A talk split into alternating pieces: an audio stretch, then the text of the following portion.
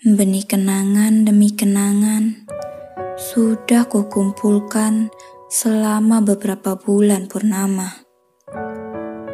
Hari-hari yang ada aku dan kau, jam-jam yang ada kita, detik-detik yang bahu-membahu menciptakan kenangan untuk kita.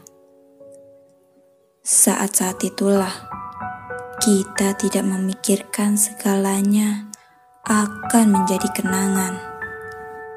Yang kita tahu, selagi ada waktu, kita menjadikan usaha yang dilakukan waktu untuk mempertemukan kita tak sia-sia.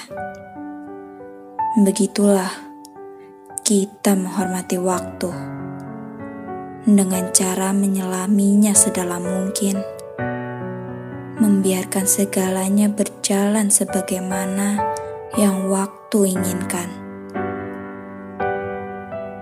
Menciptakan kenangan demi kenangan sebanyak mungkin.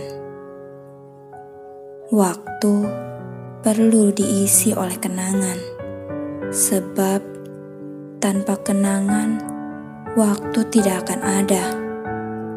Begitulah kita membodohi diri kita sendiri dengan cara menikmati kesementaraan. Bahkan, kita mungkin juga tahu dari awal semua tidak akan bertahan lama dan berhasil.